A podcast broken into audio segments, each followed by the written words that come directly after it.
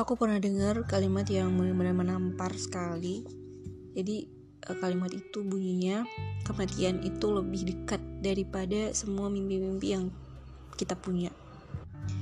Jadi kalau hari ini uh, kita punya angan-angan untuk um, apa ya ngumpulin uang untuk beli ini beli itu terus kita punya planning untuk bikin apa project apa terus kita juga punya rencana untuk pergi ke mana tahun tahun tahun depan atau dua tahun lagi dan sebagainya. Ya lagi-lagi kematian itu apa ya lebih pasti daripada terwujudnya semua angan-angan kita itu. By saying these things uh, bukan maksud aku untuk matahin semua rencana tem yang teman-teman buat gitu. Apalagi sekarang gitu momennya udah mau akhir tahun ya.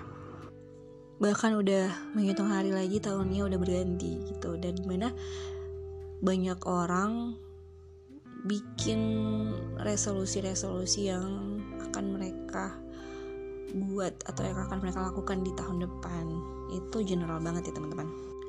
Nah tapi maksud dari um, yang aku tangkap daripada kalimat yang tadi tuh ya adalah bahwa kita tuh memang harus punya target ya kan dalam hidup. Kita punya uh, to do list yang harus kita jalankan gitu uh, yang harus kita buat. Tapi yang eh, nggak uh, boleh kita lupain adalah bahwa sewaktu-waktu semua rencana kita itu bakal diputus bakal terhenti sama yang namanya kematian karena kematian itu tidak pernah memberikan tanda kalau dia tuh mau datang gitu Nah, kalau misalnya rumus kehidupan itu tidak pasti, maksudnya kematian itu datangnya nggak pasti. Alangkah baiknya bahwa kita itu punya persiapan gitu ya kan. Dan kalau misalnya uh, kita tahu dunia juga eh, nggak uh, tahu sampai kapan gitu, udah seharusnya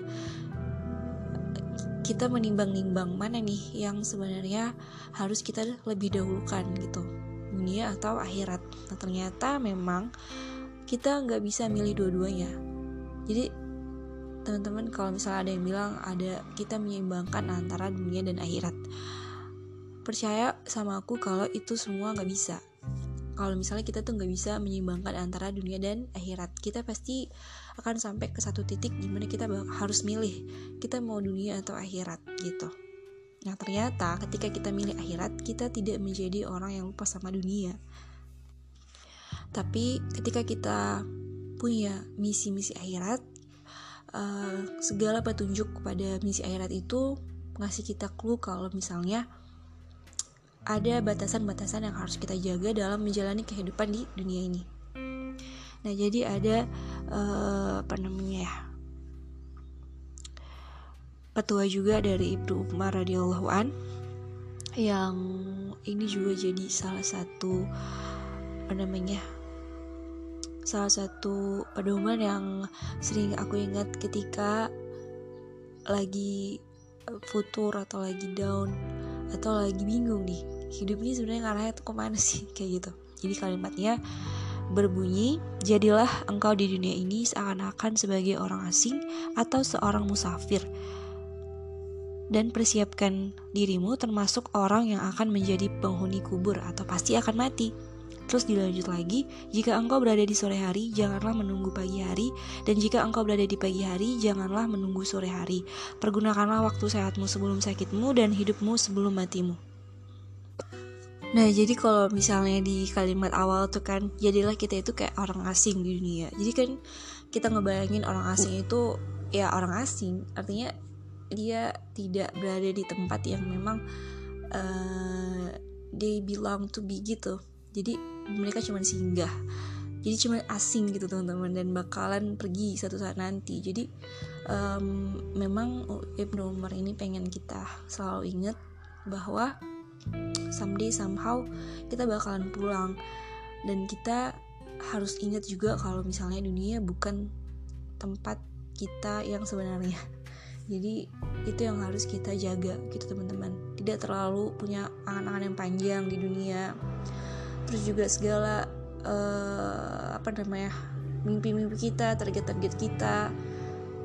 Sebenarnya alangkah baiknya kalau kita menyelaraskan itu sama kepentingan atau keuntungan kita di akhirat misalnya ya kan kita ada di posisi atau kita ada di fase di mana kita lagi bekerja teman-teman misalnya yang baru lulus kuliah gitu kan terus bekerja. Nah, alangkah baiknya pekerjaan dia itu juga selaras sama keuntungan-keuntungan yang dia dapat nanti ya di akhirat. Jadi contoh teman-teman, aku pengen share sedikit.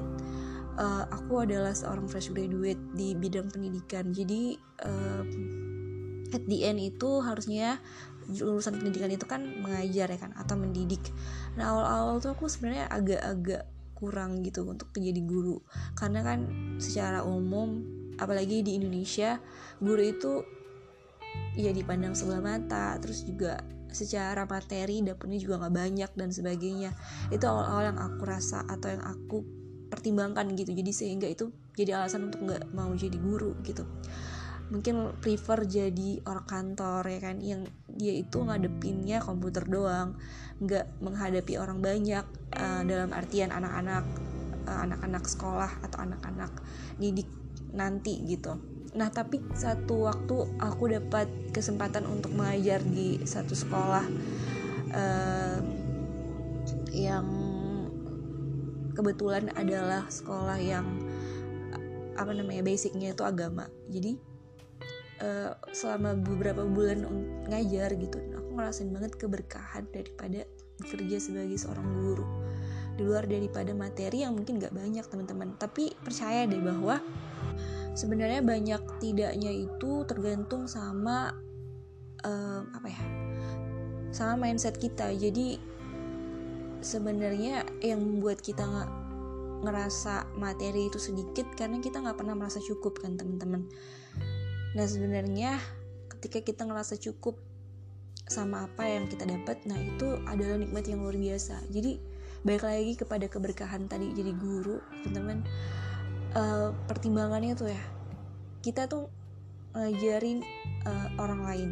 Dalam artian murid kita gitu nah salah satu amal jariah atau amal yang gak akan putus kalau kita meninggal kan adalah ilmu yang bermanfaat. Nah peluang kita untuk dapat salah satu dari tiga pahala jariah itu tuh besar ketika kita jadi seorang pengajar atau jadi seorang guru. Terus juga banyak banget keberkahan dalam uh, dunia pendidikan tuh yang aku lihat sering banget kan ada tradisi atau budaya untuk salim atau nyalam guru tuh. Cium tangan guru. Nah ha, banyak banget hadis yang beredar atau hadis yang kita dengar itu ketika umat muslim ketika sesama muslim itu bersalaman itu bergugurlah dosa-dosa. Itu masya allah banget kan teman-teman.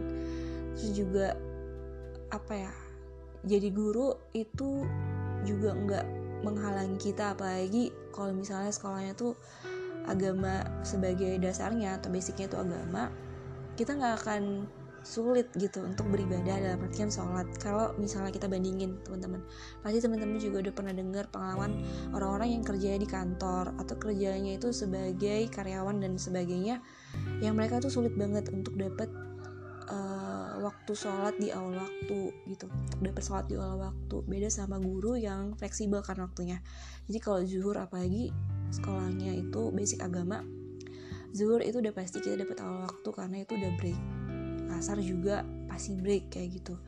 Nah itu itu sebenarnya privilege privilege yang kita dapat ketika kita jadi guru. Maksud dari penjelasan aku yang tadi adalah um, kita tuh nggak selamanya kan hidup di dunia gitu. jadi kalau misalnya kita ngomongin harta kita ngomongin materi sebenarnya kan nggak ada habisnya. Tapi baik lagi waktu itu nggak bisa diulang waktu nggak bisa kembali dan pilihan ada di tangan kita gitu. Jadi uh, kita harus kayak pinter-pinter untuk cari cari apa ya? Cari tempat yang memang mendukung kita untuk dapat dua-duanya dunia dapat akhirat dapat eh lebih-lebih akhirat gitu. Tadi itu makna tentang uh, apa ya?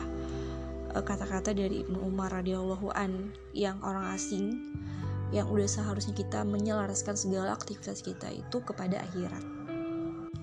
Nah sedikit di kalimat yang kedua atau di apa namanya uh, ya di kalimat berikutnya tentang kita kalau berada di pagi hari kita jangan nunggu sore. Kalau kita di sore kita jangan nunggu malam dan seterusnya gitu. Itu maksudnya sebenarnya yang kita punya apa namanya ya um, segala yang kita punya itu adalah hari ini. Maksudnya hari ini detik yang sekarang kita jalanin itulah sebenarnya harta kita yang paling besar. Karena di situ kita bisa memaksimalkan segala apa ya upaya kita gitu kan untuk mulai ridho Allah karena yang masa lalu kemarin udah lewat masa depan juga belum tentu kita kita dapat jadi uh, jadilah orang yang benar-benar memaksimalkan hari ini memaksimalkan waktu yang kita punya yang sedang berjalan gitu. thank you